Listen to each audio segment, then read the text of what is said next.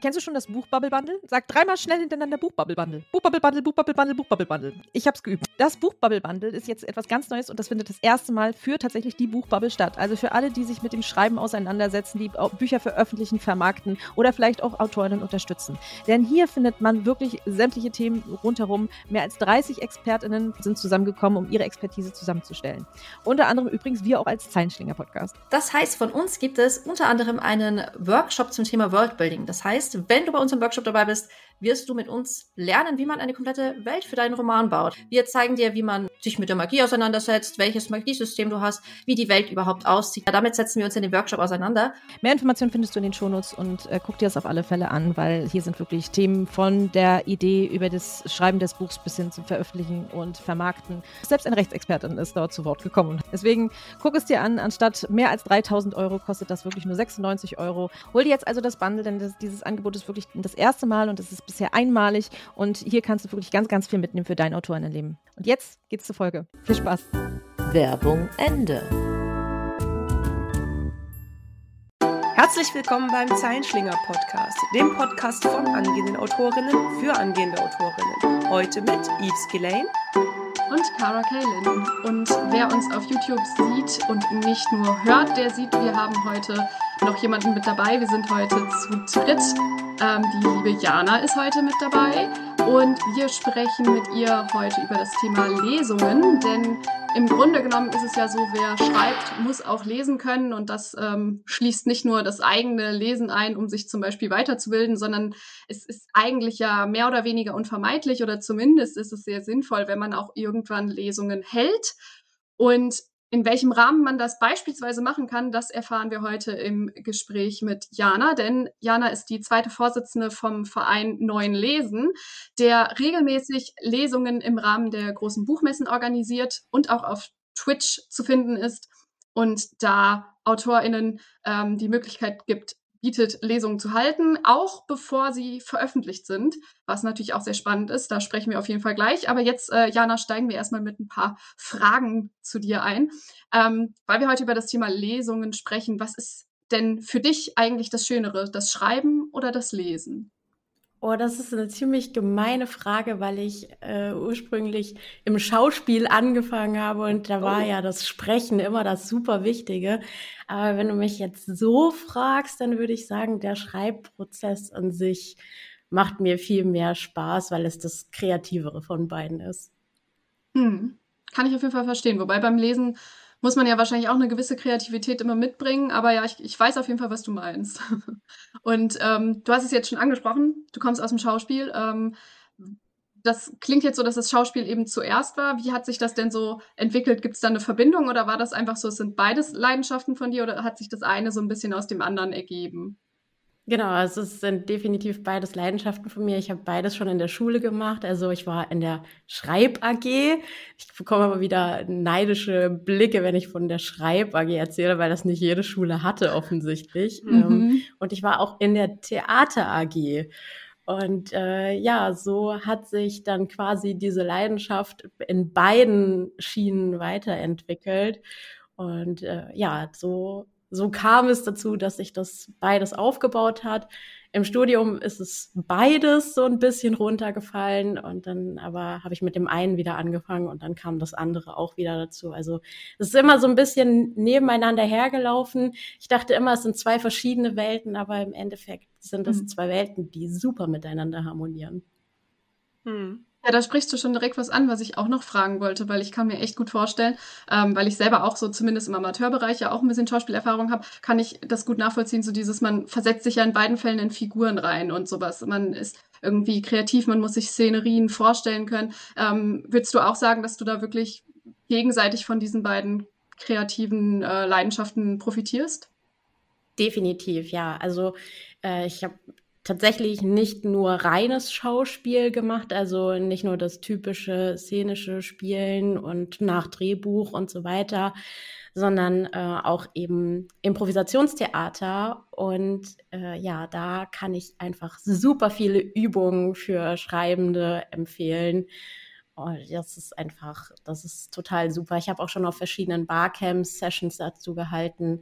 Also da kann man super viel aus dem Schauspiel, wie Figuren entwickelt werden, wie man Charaktere darstellt, worauf es an, ankommt, wenn man auf der Bühne steht. Das kann man, da kann man super viel mit ins Schreiben mitnehmen, ja.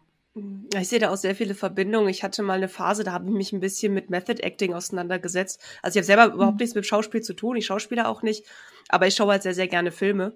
Ähm, und da merkt man den Unterschied, finde ich, so ein bisschen zwischen amerikanischen und deutschen Kino, weil im deutschen Kino halt kein Method Acting gemacht wird, sondern halt alles so ein bisschen nach Buch ist.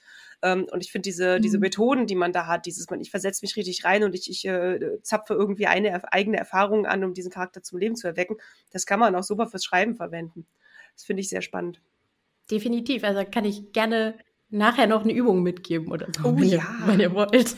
gerne. Ja, ich habe auch tatsächlich schon mal äh, gehört, dass jemand den Begriff, Begriff Method Writing benutzt hat, also das so wirklich direkt mm. dann aufs Schreiben bezogen hat. Finde ich auf jeden Fall auch ganz spannend.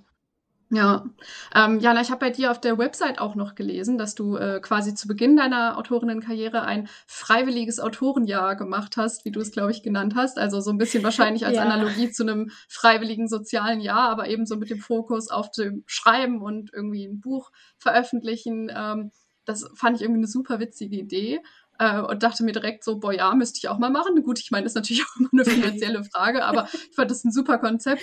Ähm, wie bist du denn darauf gekommen? Und vor allem ist es nicht irgendwie auch was, was super viel Mut erfordert, da sich einfach so reinzustürzen komplett? Ja, und ich hätte das auch niemals gemacht oder ich wäre niemals auf die Idee gekommen, wenn mein Freund mich nicht da in, in dieses freiwillige Autorenjahr geschubst hätte quasi. Das, äh, ja, ich war fertig mit dem Studium und hatte als Nebenjob auch so ein typisches Bürojobleben und wusste nicht so genau, wohin mit mir. Ich hatte natürlich was Kreatives studiert, aber es war einfach super schwierig, mich zu entscheiden, wo ich jetzt hin möchte. Und damals meinte er dann zu mir, ja, warum machst du denn nichts, was dir Spaß macht? Und ich so.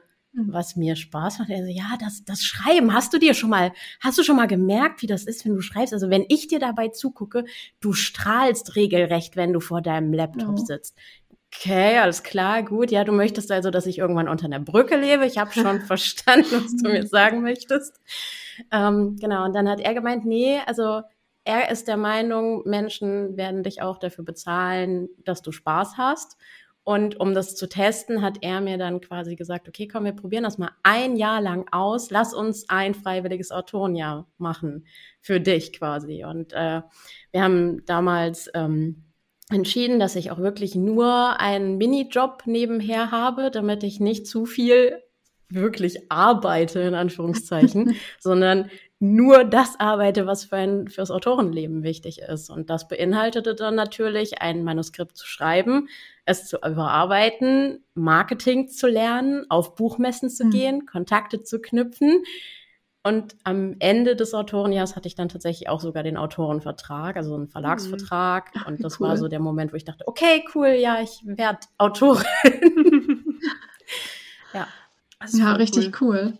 Also würdest du auch äh, so als Fazit ziehen, es hat sich für dich gelohnt? Genau, definitiv, ja. Also, aber ohne Unterstützung, ich, ich habe jetzt nur von meinem Freund gesprochen, aber die Familie hat natürlich auch hinter mir gestanden. Also äh, ohne Unterstützung hätte das nicht funktioniert. Und mhm. deswegen bin ich da auch extrem dankbar für diese Möglichkeit, weil ich weiß, dass nicht jeder die Chance dafür hat, mhm. weil man eben im Gegensatz zu einem freiwilligen sozialen Jahr da nicht die Unterstützung bekommt.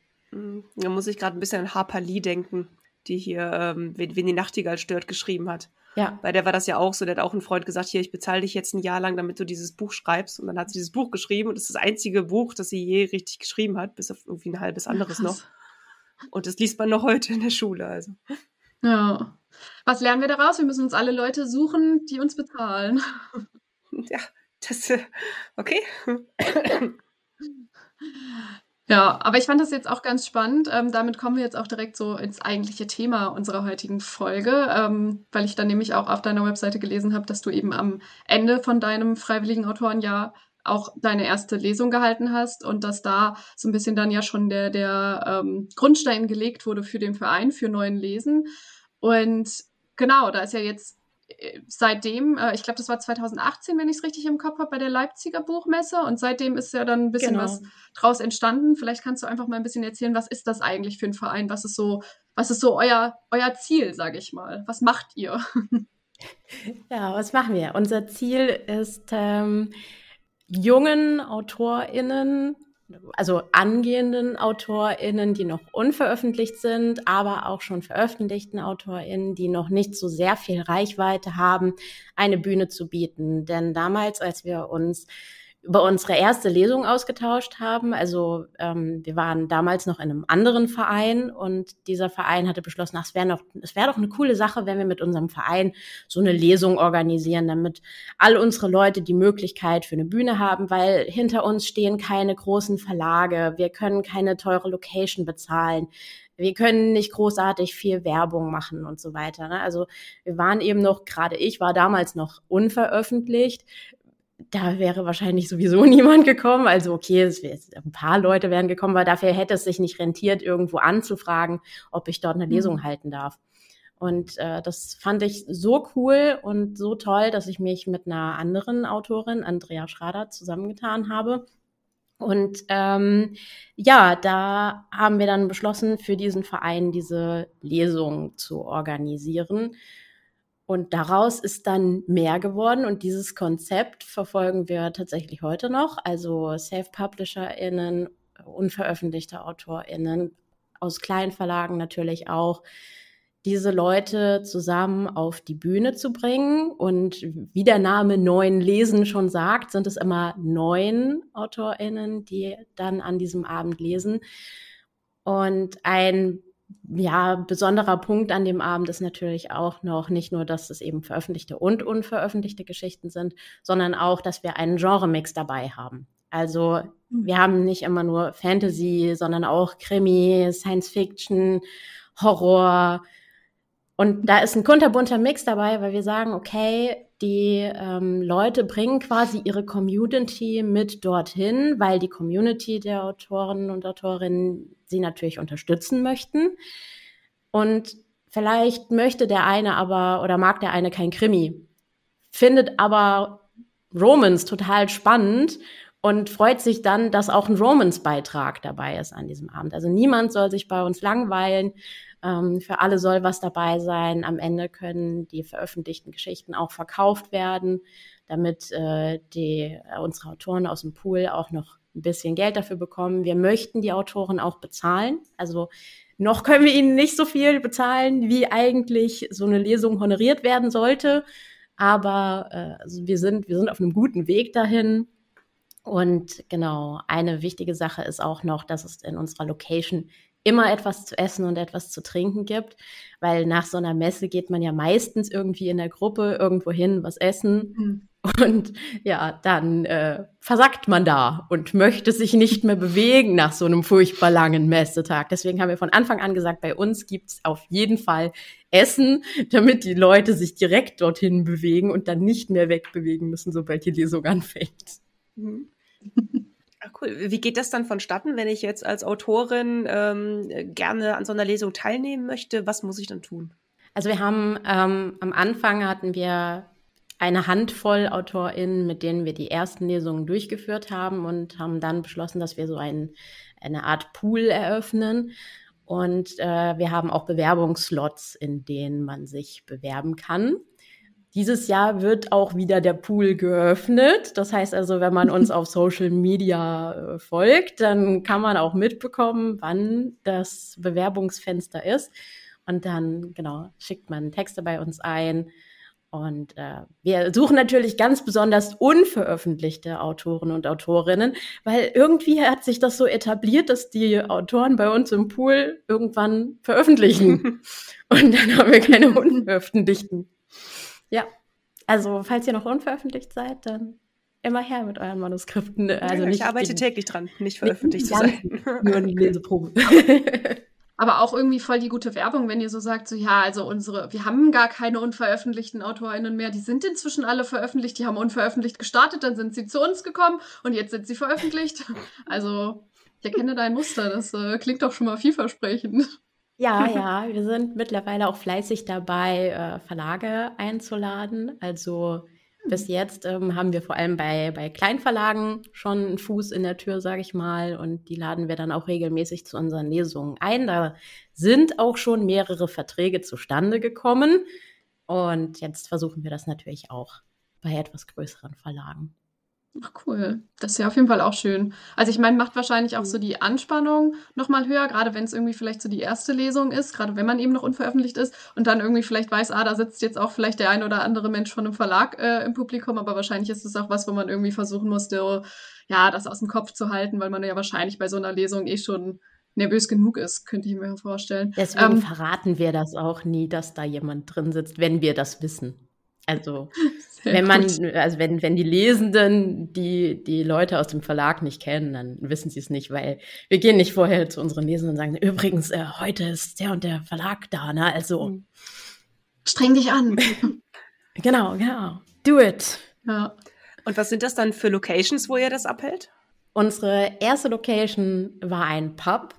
Und mhm. das wollten wir eigentlich auch so beibehalten, weil wir diese lauschige Atmosphäre sehr gerne mochten bis wir dann festgestellt haben, auch bei unserer ersten Lesung, das war ein bisschen zu klein gedacht, weil neun Autoren und Autorinnen verbreiten die Nachricht von ihrer Lesung. Und dann hat man da nicht nur die neun Leute sitzen, die lesen, sondern eben auch die Leute, die zum Zuhören kommen. Mhm wir hatten nicht damit gerechnet, dass unsere allererste Lesung zu voll sein würde. Also wir haben im Nachgang tatsächlich Blogbeiträge und Nachrichten auf Social Media bekommen. So, wir sind nicht mehr reingekommen, es war zu voll. Oh, und seitdem denken wir ein bisschen größer und das sind dann tatsächlich äh, Lokale, in denen mhm. wir dann auch äh, Essens, also Service haben. Mhm. Genau. Und diese Lesungen finden immer so rund um die Buchmessen statt. Habe ich das richtig verstanden? Oder habt ihr auch außerhalb von den Buchmessen irgendwelche äh, Veranstaltungen? Also unsere Hauptevents äh, sind die Frankfurter und die Leipziger Buchmesse jeweils an dem Freitag. Das wird sich dahingehend auch nicht mehr mhm. ändern, weil der Freitag sich bewährt hat. Also immer der Buchmesse Freitag ist Neuen Lesenabend. Mhm. Wir hatten aber auch schon das Vergnügen mit Barcamps. Da sind wir angefragt worden, ob wir auf Barcamps äh, neuen Lesen halten möchten. Das haben wir dann auch schon gemacht und mitorganisiert. Genau, und äh, während äh, dem bösen großen C sind wir auf, äh, auf Twitch ausgewandert und haben dann da gestreamt. Könnte man euch äh, da theoretisch auch, ich sag mal, anwerben? Man sagt zum Beispiel, ich habe eine schöne Location und ich möchte gerne irgendwie eine coole Veranstaltung machen. Könnt ihr da was organisieren? Ist sowas möglich? Ähm, also das hatten wir noch nicht. Äh, das, das, ist, das ist eine schöne Idee. Also falls irgendjemand eine, eine Location hat und äh, ja, da, da auch gleichzeitig so ein bisschen Event mit dabei ist. Also die Sache ist natürlich zu den großen Messen und zu Barcamps kommen logischerweise unsere Autoren und Autorinnen auch. Mm. Die reisen extra, die reisen nicht extra für die Lesung an, sondern die reisen hauptsächlich für die Buchmesse oder für das Barcamp an mhm. und sind dann vor Ort. Ähm, wenn das jetzt eine Lesung, weiß ich nicht, zum Beispiel hier in Hamburg wäre, dann könnte ich mir schon vorstellen, dass man ein paar Autoren oder Autorinnen aus der Nähe dazu bewegen könnte, hier eine Lesung zu halten. Vielleicht würden wir keine neuen zusammenbekommen, vielleicht würden wir eher einen Themenabend machen. Wir hatten es, wie gesagt, noch nicht. Ich könnte mir sehr gut vorstellen, dass dass wir das im Team überlegen würden, dass wir vielleicht sogar das angehen würden. Aber es ist jetzt nicht, also da liegt jetzt nicht unser Hauptaugenmerk. Falls es jetzt so ist, dass es in Form, weiß ich nicht, von an dem Wochenende findet ein Literaturfestival statt oder sowas, dann ist das natürlich was anderes, weil dann ist es auch thematisch schon wieder so, dass man sagen kann, okay, da sind Leute sowieso vor Ort, die jetzt für dieses Literaturfestival, also für ein Event aus der Branche angereist sind, weil ansonsten mhm. ist es mhm. natürlich schwieriger für neuen, eher unbekannte Autoren und Autorinnen auch Publikum zu bekommen. Und da mhm. wir von Publikum leben, also wir, äh, unsere, unsere Abende finden auf dem Pay What You Want System statt, ähm, damit wir unsere Autoren und Autorinnen bezahlen können. Das wäre dann schon schade, wenn da nicht so viele dabei sind. Mhm. mhm.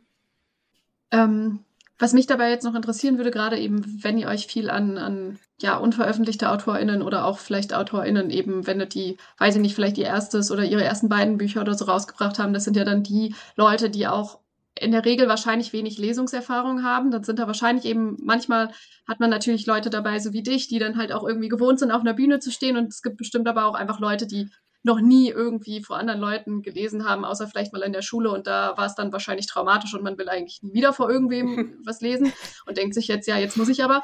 Ähm, hast du, hast du Tipps, was man so für eine Lesung beachten muss, gerade vielleicht für eine erste Lesung? Habt ihr da irgendwie auch Tipps, die ihr den Autorinnen mit an die Hand gibt, wenn die sagen so, ähm, ich weiß nicht, ob das eine gute Idee ist?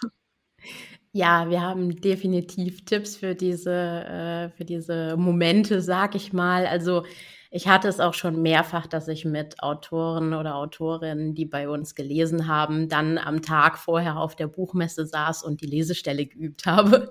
Ähm, ja, sowas ist tatsächlich schon vorgekommen. Ist auch ganz witzig, wenn man sich dann aus dem Messetrubel so ein bisschen rausnimmt und versucht, denjenigen zu beruhigen. Ähm, hat aber bisher immer wunderbar funktioniert und äh, ja, also ich kann natürlich auch gerne so ein paar Tipps mit auf den Weg geben. Atmen ist immer sehr, sehr gut. das ist, ähm, ich möchte nicht sagen vorteilhaft, aber ein, also ein, ein sehr großer Vorteil von Atmen ist, wenn man das nicht vergisst, liest man automatisch langsamer.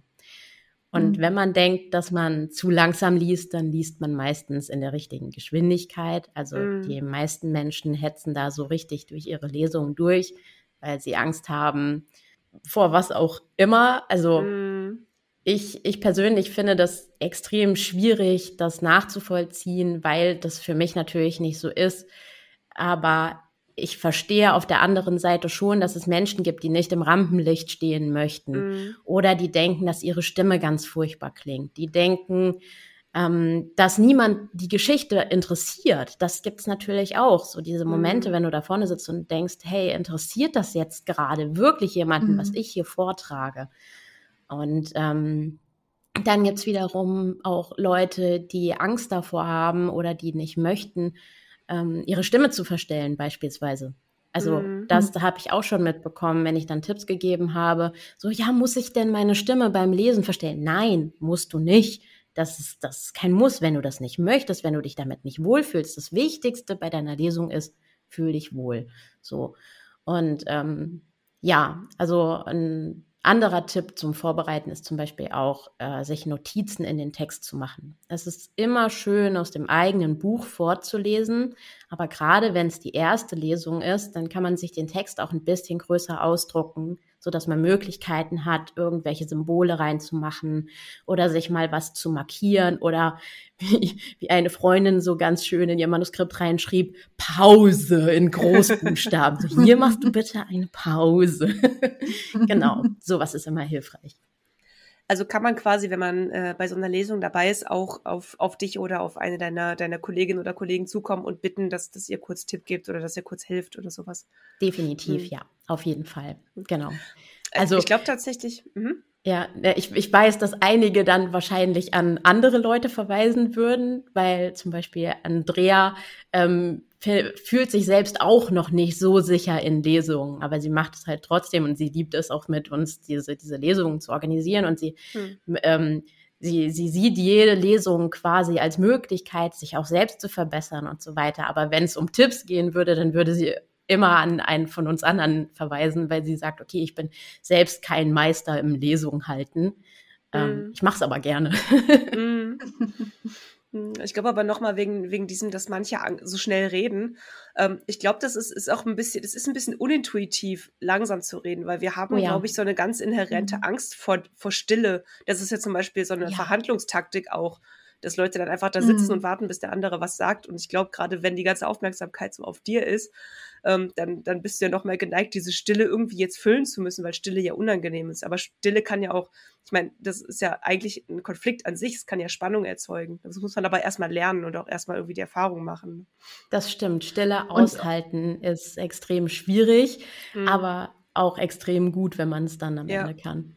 Ja. Ja, und gerade auch, wenn es so darum geht, eben, ne, wie du jetzt gesagt hattest, mit einer Notiz, dass man Pausen lassen soll und so. Pausen sind ja eigentlich mit am schwersten, weil man denkt so, oh ja, jetzt habe ich, hab ich da eine sehr lange Pause gelassen und äh, im Ende beim Publikum kommt es an als irgendwie was Einsekündiges und es wäre besser, wenn es vielleicht wenigstens zwei oder drei Sekunden gewesen wären, weil man das ja dann mm. auch immer mhm. irgendwie wahr, anders wahrnimmt. Das, äh, da hilft es dann halt wirklich auch wahrscheinlich, das so ein bisschen zu üben und im Zweifelsfall sich halt auch, wie du schon gesagt hast, bei so einer Notiz dann eben hinzuschreiben, Pause und vielleicht auch wirklich hinzuschreiben, einmal bis zwei zählen oder sonst was. Ähm, ich glaube, da muss man genau. auch für sich wahrscheinlich so ein bisschen den, den Weg finden, wie es am besten klappt. Das kann ich mir gut vorstellen. Pausen, Pausen sind übrigens auch ähm, die perfekte Möglichkeit, mal einen Blick ins Publikum zu werfen. Das ist jetzt nicht unbedingt ein Tipp für Leute, die gerade ihre erste Lesung vorbereiten. Aber wenn man so die zweite oder dritte Lesung gerade macht und dann weiß, okay, an der Stelle möchte ich eine Pause machen oder an der Stelle ist es zum Beispiel hilfreich, ins Publikum zu gucken, weil da gerade irgendwas passiert ist, wo man auch den passenden Gesichtsausdruck dazu machen kann. Also, mh, hm, keine Ahnung, so äh, in, in, in einem spannenden Buch so, sie öffnete die Tür Pause. Man hebt den Blick Richtung Publikum, lässt einmal den Blick schweifen und alle denken sich so, okay, was ist da jetzt? Was ist da jetzt? Und du weißt es und du bist derjenige, der sagt, okay, und jetzt jetzt nehme ich euch weiter mit. Jetzt dürft ihr mhm. erfahren, was hinter dieser Tür ist. Oder man macht halt dann einfach einen Break und springt an die nächste Stelle. Das geht natürlich auch.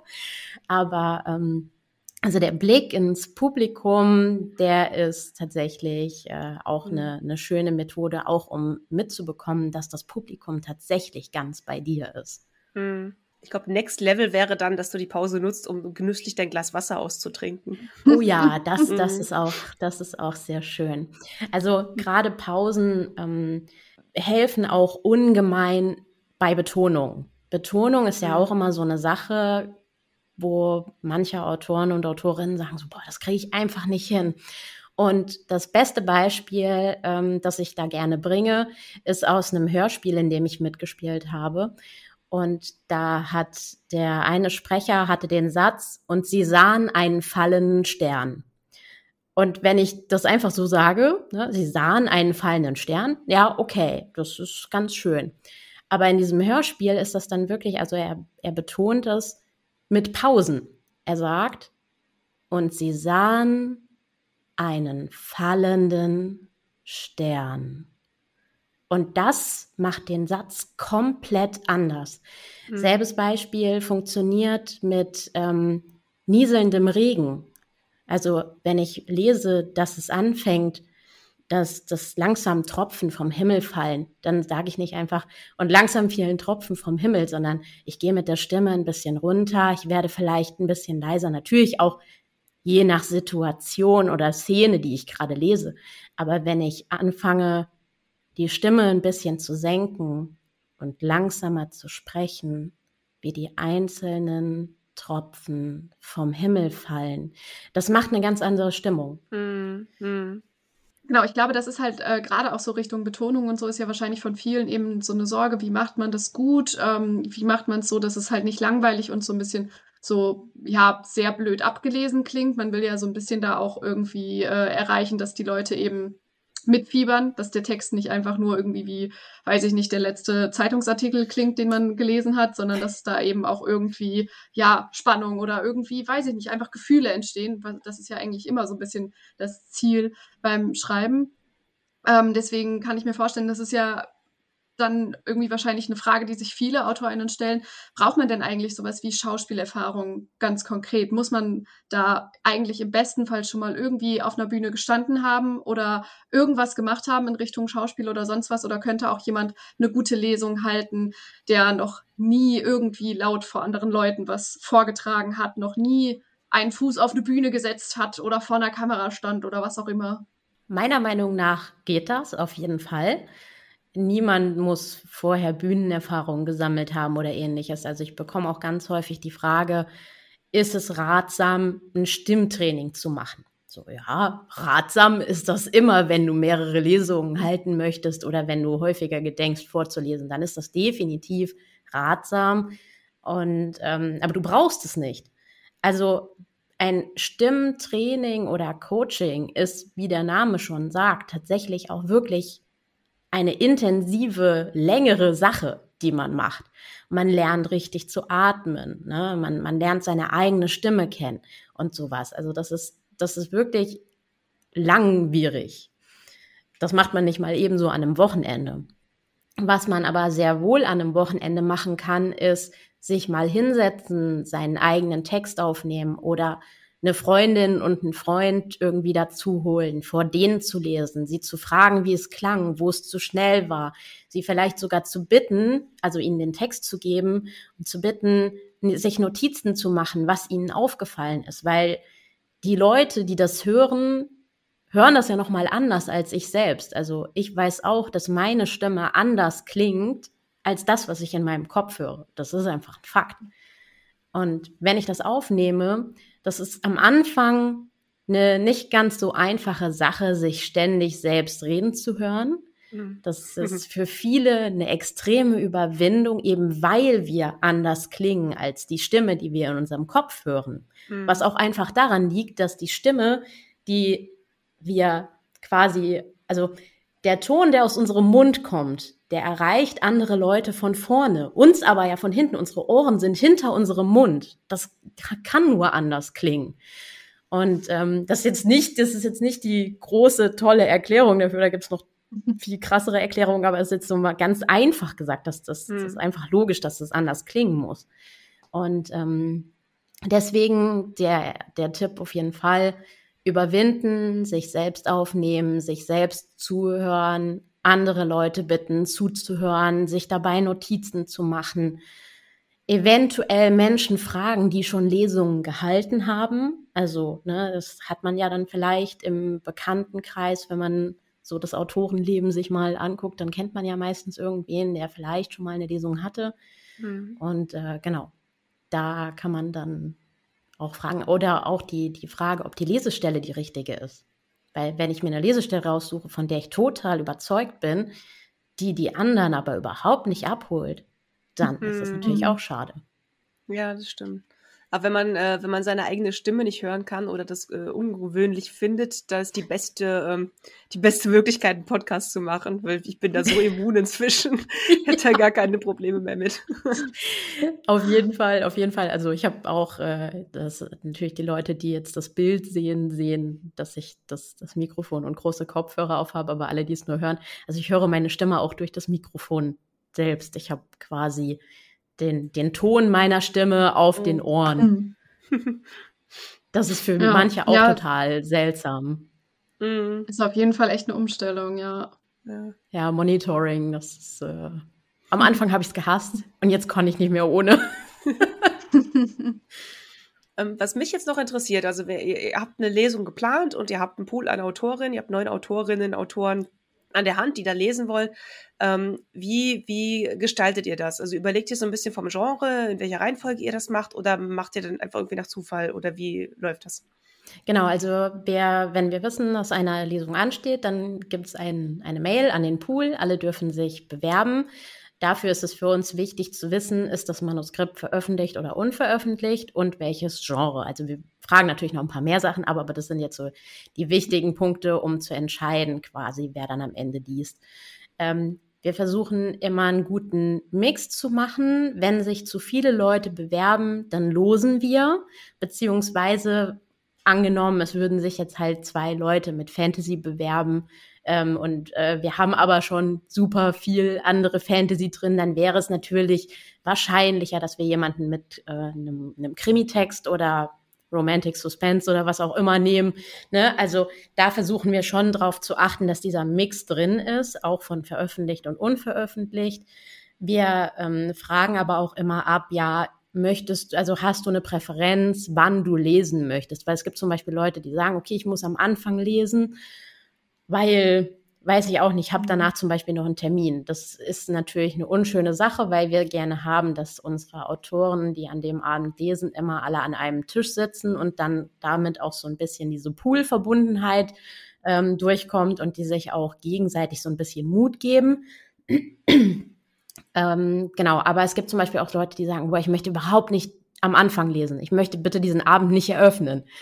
Das können wir auch total verstehen. Dann schauen wir halt, okay, haben wir jemanden, der schon mal gelesen hat oder der definitiv Leseerfahrung hat. Dann setzen wir denjenigen an den Anfang. Ne? Also da achten wir schon sehr drauf. Und was auch ein Indikator ist, ähm, wenn eine Veröffentlichung bevorsteht. Also wenn jemand zur Leipziger Buchmesse zum Beispiel eine Veröffentlichung am Start hat und sich für diese Lesung bewirbt, dann ist dieser Autor, diese Autorin definitiv gesetzt, weil wir sagen, okay, das möchten wir auf jeden Fall supporten. Das ist total wichtig. Mhm. Deswegen machen wir das. Mhm. In, in, diesen Autorenpool ähm, kommt man da rein, indem man sich bewirbt? Genau. Okay. Also der ist auch nicht immer offen. Wie gesagt, der mhm. nächste Slot kommt, wenn ich jetzt gerade nicht ganz falsch liege, guck nochmal auf, äh, auf, die, auf die Notiz, wenn ich nicht ganz falsch liege, dann nach der Leipziger Buchmesse.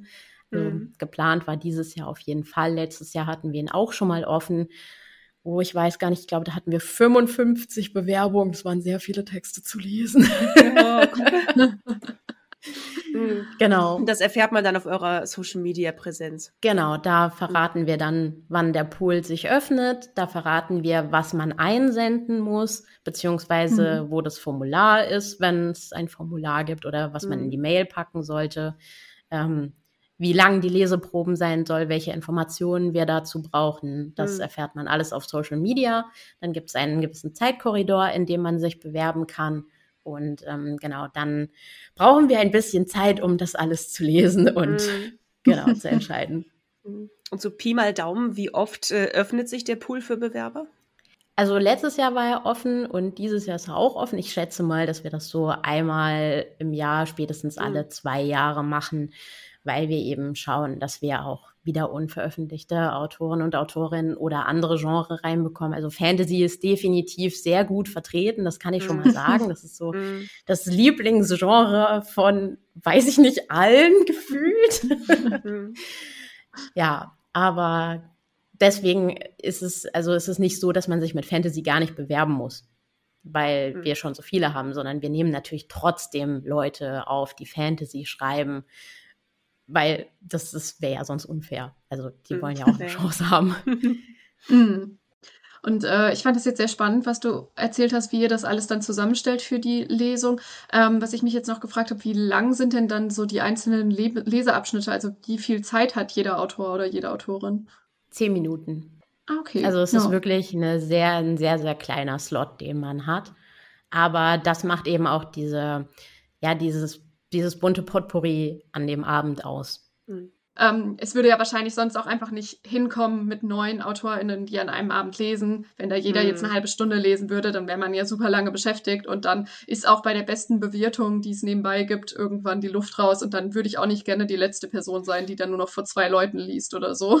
Ja. Definitiv, definitiv. Ja. Und irgendwann machen die Lokale auch zu. Also, ne, das ja. ist auch so eine Sache, die hatten wir schon dass wir, dass wir dann ganz kurz vor knapp, äh, kurz vor Ende fertig geworden ja. sind. Ähm, ja. ja, und die also Aufmerksamkeit also, des Publikums ist ja auch irgendwann begrenzt. Richtig. Man kann irgendwann einfach nichts mehr aufnehmen. Ne? Richtig. Macht richtig. ihr dann äh, die Lesung, die Lesungsslots wirklich direkt Kopf an Kopf oder macht ihr kurze Pausen dazwischen oder eine längere Pause oder? Wir haben eine Moderation, die durch den Abend führt mhm. und die moderiert den Abend quasi an und jeden Lesenden, jede Lesende an und auch wieder ab damit die anderen Lesenden Zeit haben, eben zu dem, ja, also letztes Mal hatten wir tatsächlich sogar eine Bühne, auf die Bühne zu gehen. das, ist, das ist immer ganz praktisch. Dann machen wir da fliegenden Wechsel. Wir als Orga haben auch noch die Möglichkeit, kurz das Wasserglas auszutauschen, weil wir natürlich möchten, dass unsere Autoren und Autorinnen Wasser an ihrem Platz stehen haben. Das hat übrigens auch schon zu sehr schönen äh, Zwischenfällen geführt, geführt, weil einer mal sehr hart äh, beim Lesen so im Elan auf den Tisch geschlagen hat und das Glas ist dann umgefallen. ja, war sehr schön. Nee, aber also genau, diese kleinen Pausen durch die Zwischenmoderation und nach fünf Lesenden oder nach vier Lesenden, je nachdem, welche Genre, welchen Genremix wir an dem Abend haben, nach vier oder fünf Lesenden ist dann immer eine größere Pause. Und dann geht's dann weiter in die zweite Hälfte des Abends. Mhm. Ach cool. Das ist auch immer noch mal ganz praktisch für Nachzügler, wenn die noch mal was zu essen oder was zu trinken bestellen wollen. Ja, ja das glaube ich. Ja. Ähm, was mich noch interessieren würde, auch, ähm, auch so ein bisschen mit Blick auf Leute, die da noch unsicher sind, so von wegen, ach, traue ich mich das und weiß ich nicht was. Ähm, Gibt es, gibt es irgendwelche No-Gos? Gibt es irgendwas, wo du sagst, das sollte man halt vor einer Lesung auf jeden Fall wissen, das sollte man nicht tun? Oder ähm, das, ja, muss man auf jeden Fall beachten, muss man auf jeden Fall tun vorher? Ähm, Gibt es da irgendwas? Also ich glaube, dass das äh, der, der allgemeinste Tipp ist, keinen Kaffee trinken oder keine Fanta, am besten stilles Wasser. Also auch kein, kein Sprudelwasser, weil das kann tatsächlich zu sehr schönen Blubgeräuschen im Mikrofon führen. genau, das, das wäre so ein Tipp. Und ähm, ja, ansonsten sich in irgendwelche Kleider zwängen, weil man denkt, das wäre jetzt für den Abend das Beste, aber man fühlt sich eigentlich überhaupt nicht wohl. So, so, mhm. so diese, diese sehr typischen Tipps. Hm, ansonsten, was man vor einer Lesung gar nicht machen sollte. Also ich würde sagen, wenn der Abend losgeht, sollte man seinen Text auf jeden Fall nicht nochmal und nochmal und nochmal lesen. Mhm. Weil das steigert eigentlich die Aufregung mehr, als dass sie sie lindert und mhm. es ist auch keine gute Übung mehr. Man zerliest ihn auch irgendwann, finde ich. Ganz mhm. genau. Mhm. Und wenn man, wenn man ihn nochmal, weiß ich nicht, nochmal kurz überfliegt oder nochmal kurz eine Notiz macht, weil einem was eingefallen ist, okay. Aber nicht noch fünfmal lesen, weil dann ist man auch, also dann ist man den Text selbst so dermaßen gewohnt, dass man gar nicht mehr mitbekommt, dass man ihn nicht mehr richtig vorträgt. Ja. Mhm. Also deswegen würde ich auch immer empfehlen, die Lesestelle mal zu wechseln, wenn man mehrere Lesungen hat, dass man nicht immer dasselbe vorliest, weil irgendwann wird es halt für einen selbst auch ja mm. anstrengend, das hm. immer wieder neu zu lesen in Anführungszeichen. Ja, da habe ich immer so Mitleid mit so Bands, die einen Hit vor 20 Jahren hatten und den immer wieder spielen müssen. oh Gott, ja. ja. Also mich jetzt noch interessieren würde, hast du vielleicht auch äh, basierend auf deiner Schauspielererfahrung ähm, ein paar Tipps für Ressourcen, wenn ich jetzt sage, oder wenn irgendjemand sagt, äh, ich möchte mich jetzt, äh, ich möchte mich jetzt ein bisschen weiterbilden, ich möchte mich ein bisschen mit meiner Stimme auseinandersetzen, ich möchte ein bisschen äh, lebendiger lesen. Äh, Gibt es da Bücher oder YouTube-Kanäle oder Podcasts, die du empfehlen kannst? Oh, das ist, eine, äh, das ist eine sehr gute Frage, auf die ich nicht vorbereitet war. Also man kann, man kann mich fragen. nee, aber ich bin, ich bin ja auch, also ich kann keine, ich kann kein Stimmcoaching anbieten. Das, mhm. das würde ich mir nicht anmaßen. Da, dafür habe ich dann doch zu wenig äh, Erfahrung mhm. und ähm, zu viel, zu wenig Skills in, in dem Sinne. Ähm, nee, ansonsten kann man da wirklich einfach mal googeln. Da gibt es so vieles, was man finden kann. Was man sich aber wirklich überlegen sollte, ist, möchte ich einfach nur mir ein paar Tipps abgreifen, die findet man halt, wie gesagt, überall im Internet, oder möchte ich wirklich den Weg gehen, ein Stimmcoaching zu machen mhm. und mich mit meiner Stimme auseinanderzusetzen, weil das dauert, wie gesagt, sehr lange. Mhm. Also erstmal ja richtig atmen, atmen lernen ist, äh, mhm. ist ein echtes Ding. Ja. Und das ist natürlich auch eine finanzielle Frage. Also ich glaube, ja. wir haben auch ziemlich viele Zuhörer, Zuhörerinnen, die recht jung sind. Und dann, ja. ähm, da muss man sich natürlich mit anderen Ressourcen ein bisschen bedienen. Äh, genau, Falls dir im, genau. im, Nachhinein noch was einfällt, würde ich mich sehr freuen, wenn du es kurz per E-Mail oder bei, bei, Instagram vielleicht noch schickst, dann können wir es in die Shownotes packen. Ja, sehr, sehr gerne. Ich glaube, mhm. es gibt, ähm, also äh, wenn es zum, zum Thema auch äh, passt, jetzt äh, stimmlich, ich hatte mal einen Vortrag bei Tolino die, mhm. äh, der, der müsste noch online sein. Das Video ah. könnt ihr vielleicht gerne verlinken, wenn ihr möchtet. Genau. klar, den finde ich wahrscheinlich einfach bei YouTube, wenn ich danach suche. Ne? Genau, genau, genau. Das ist übrigens auch noch sehr schön, dass, äh, wo, wo ich gerade das erwähnt habe, kann ich auch noch einwerfen. Also falls jemand da draußen ähm, uns äh, helfen möchte, wir sind immer offen für Sponsoren, hm. denn äh, Tolino ist zum Beispiel einer unserer Sponsoren. Und das mhm. äh, ist echt total toll. Ohne die könnten wir das gar nicht auf die Beine stellen, weil es gibt halt Raummiete und so weiter. Das muss alles bezahlt werden. Und ja. wie gesagt, wir möchten den Autoren und Autorinnen ja auch ein bisschen was ausbezahlen für ihre Lesungen und so weiter. Da mhm. ist es immer toll, wenn man Unterstützung hat. Und ähm, ja, das, das kann man an der Stelle, glaube ich, mal positiv erwähnen, mhm. dass wir super viel Unterstützung bekommen. Und das ist echt schön. Das ist schön. Das klingt echt nach einem coolen Projekt. Mhm, auf jeden Fall. Dankeschön. Wie viele Leute seid ihr jetzt, äh, die den, den Verein schmeißen quasi? Oh, äh, ja, wir sind in der engsten Runde sind wir zu fünft. Also Mhm. zu fünft haben wir den Verein gegründet. Also nicht, äh, wir haben noch andere Mitglieder gehabt, die aber so, der- also die, die, der Ursprungskern, sage ich jetzt mal, waren fünf Leute und mittlerweile sind wir neun. Hm, Äh, passend. wirklich neun Leute bei neun lesen. Ernsthaft ähm, Moment. Ich glaube, wir sind acht, aber vielleicht kommt demnächst noch ein neues Mitglied. Das wäre ja sehr witzig. Also okay, Das- das gut, wär- ja, schön, schön, dass wir drüber gesprochen haben. genau, also wir sind ein sehr kleines Team, wenn man das so Mhm. runterbrechen möchte für, äh, für das, was wir so auf die Beine stellen. Ähm, ist es, glaube ich, ist es, ist es, glaube ich, schon ein sehr kleines Team, ja. Mhm. Mhm. Was ich mich noch gefragt habe, wenn man jetzt sich als unveröffentlichter Autorin oder unveröffentlichter Autor dafür interessiert, eine Lesung zu halten, ähm, ich habe mich so gefragt, gibt es da einen Zeitpunkt, der am sinnvollsten ist? Ist es irgendwie besser, das zu machen, wenn man auch schon irgendwie eine Veröffentlichung in Sicht hat, dass man irgendwie dann eben auch, weiß ich nicht, auf die Social-Media-Kanäle oder andere Marketing-Kanäle hinweisen kann, die man hat, damit Leute, die dann irgendwie daran interessiert sind, auch wirklich dranbleiben können und dann vielleicht auch, weiß ich nicht, ein paar Wochen oder Monate später eben das Buch bestellen können, wenn sie die Erinnerung danach daran noch frisch ist oder weiß ich nicht, bringt es auch schon was zu sagen, hey, ich habe jetzt schon mal was geschrieben, es kann auch Jahre dauern, bis es rauskommt, aber ich habe einfach Bock, schon mal rauszugehen damit und schon mal zu gucken, wie das ankommt. Also ich bin der Meinung, je früher man anfängt, desto besser, weil, wie wir ja, glaube ich, alle wissen, sind AutorInnen eher so diejenigen, die in ihrem Zimmer sitzen und schreiben. Und sie sind sehr intro, äh, sie sind sehr introvertiert meistens, extrovertiert, wenn sie auf Messen gehen. Aber dieses über den Schatten springen ist natürlich besser, wenn man das schon mal am Anfang gemacht hat oder am Anfang geübt hat. Und wenn dann die Veröffentlichung in Sicht ist, dann hat man quasi schon Erfahrung gesammelt und kann Mhm. für diese, ja, für, für diese Veröffentlichung direkt schon mal mit Erfahrung in die Lesung reingehen, was natürlich Mhm. sehr hilfreich ist. Ähm, Ich würde auf jeden Fall empfehlen, dass man das vorher schon mal macht, wenn man Angst hat wegen Ideenklau oder sowas, was ich mir auch sehr gut vorstellen kann.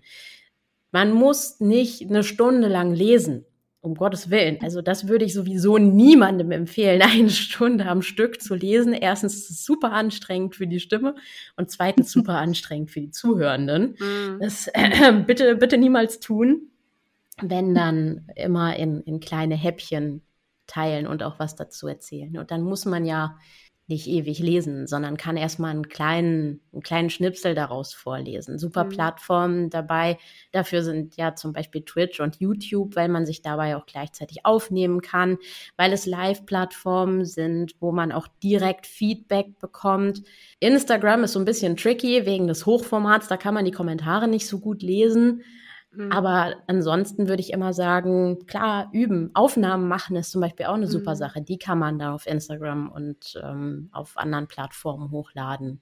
Und dann bekommt man ja dazu auch Kommentare. Und diese Kommentare sind dann auch nochmal hilfreich, weil es, ja, meistens sind es positive Kommentare, weil man ja schon eine gewisse Fanbase hat und die Leute freuen sich darüber, dass da, dass da ein Schnipsel kommt, den sie feiern können dass sie mal was über das Projekt erfahren, was jetzt vielleicht nicht Background-Infos sind, sondern auch mal ein bisschen Schreibstil und so weiter. Also meistens sind das sehr wohlwollende Kommentare.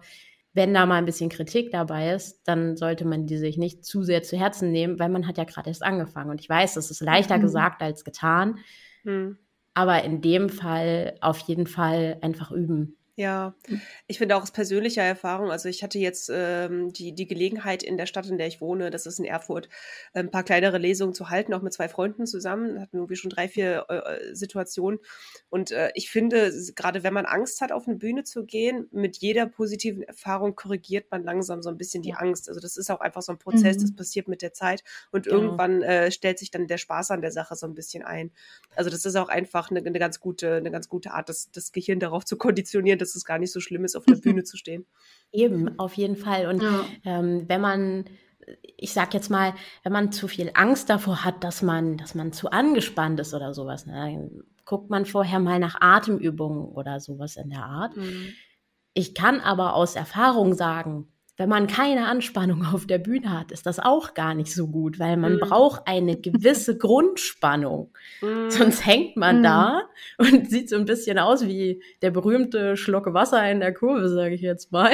Mhm. Aber ähm, genau, so, so ein bisschen, bisschen Spannung hilft für die Haltung und hilft auch ja. dafür, dass man selbst in der Textstelle bleibt und sich nicht zum mhm. Beispiel da drin verliert, dass man zu entspannt ist.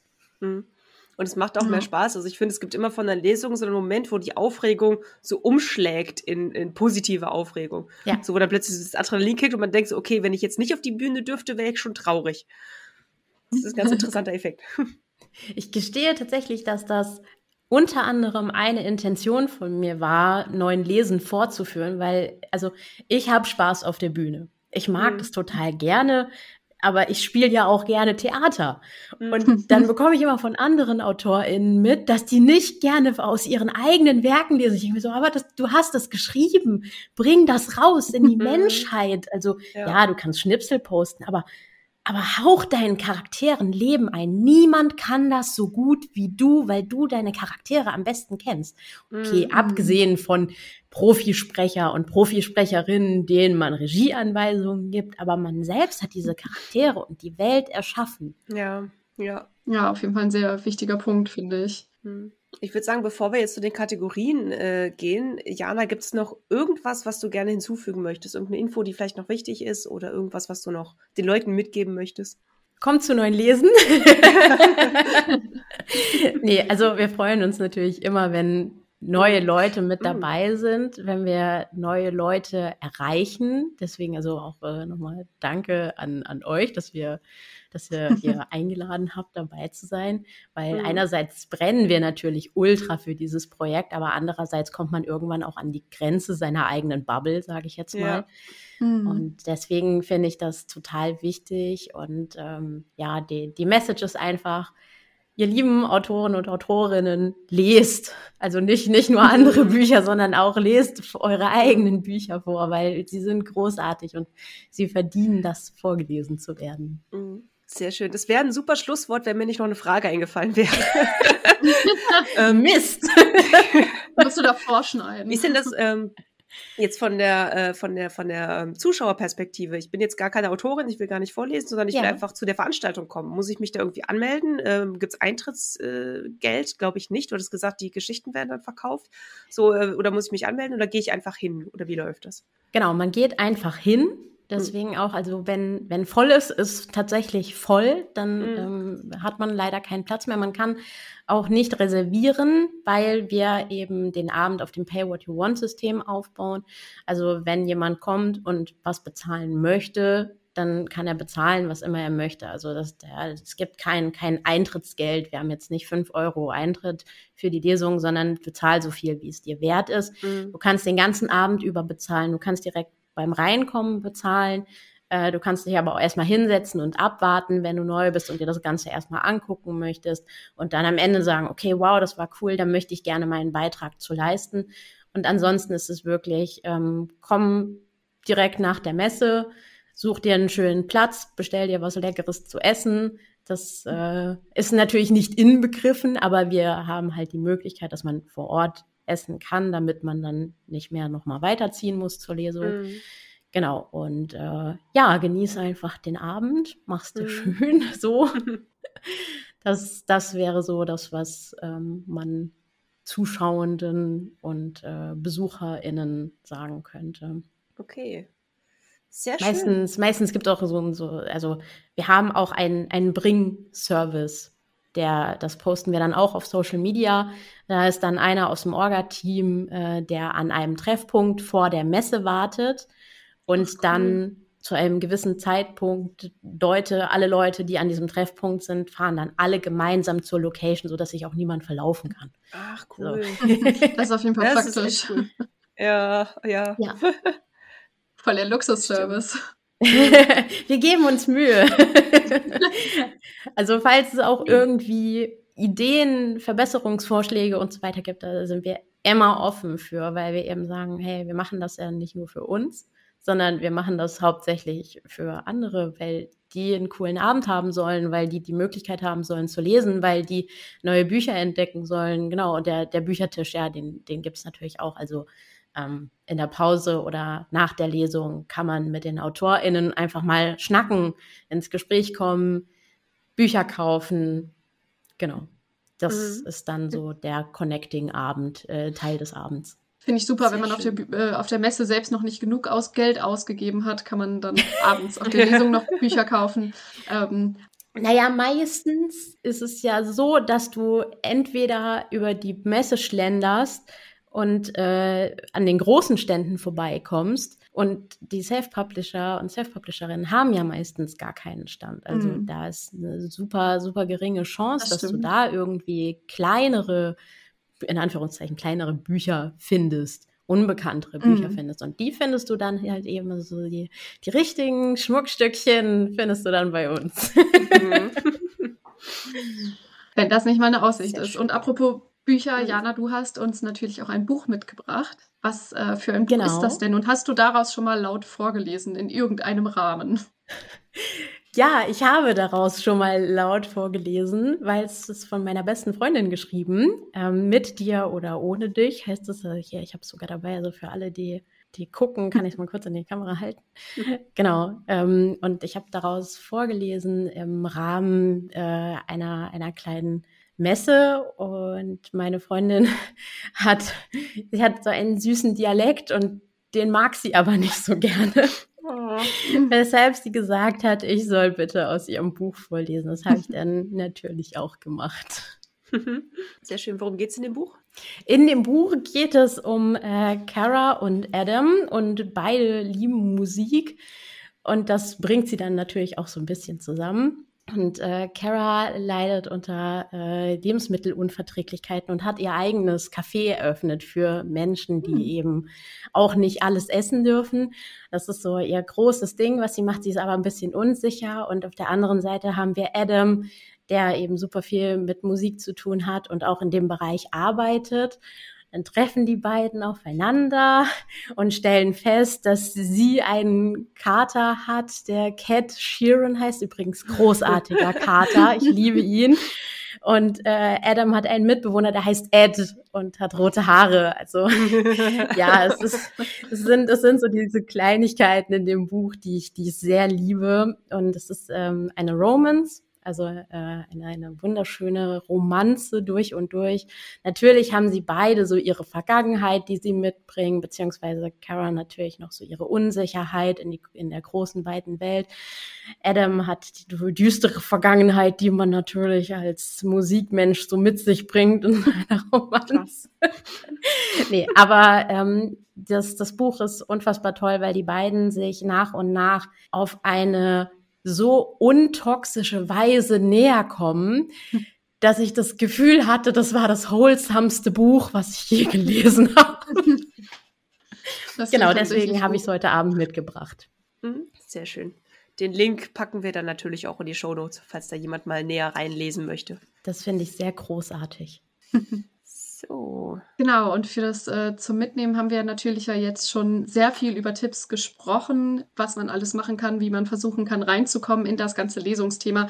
Ähm, einen Tipp möchte ich jetzt aber an dieser Stelle nochmal mitgeben, den ich damals von meinem Theaterlehrer auch bekommen hatte. Bei mir ging es darum, dass ich lernen sollte, langsamer zu sprechen ähm, weil, wie man vielleicht auch manchmal in diesem Podcast hören kann, manchmal spreche ich recht schnell. Ähm, aber es ist auch ein Tipp oder eine, eine kleine Übung, die eben allgemein helfen kann, wenn man so ein bisschen mal anfangen möchte zu lesen. Und zwar einfach mal wirklich laut lesen. Schnapp dir das nächste Buch, was du in deinem Bücherregal findest oder das Buch, was du aktuell liest oder auch von mir aus dein eigenes Buch. Schnapp dir irgendwas. Ähm, Vielleicht sollte es aber ein Roman sein und nicht ein Telefonbuch oder so. Das äh, macht es zumindest einfacher. Aber ich glaube, selbst damit würde es gehen. Stell dich vor den Spiegel und lies einfach. Lies laut und achte darauf, dass du dir alle paar Sekunden selbst in die Augen schaust. Deswegen vor dem Spiegel, weil du dadurch dann natürlich überprüfen kannst, ob du das auch wirklich machst.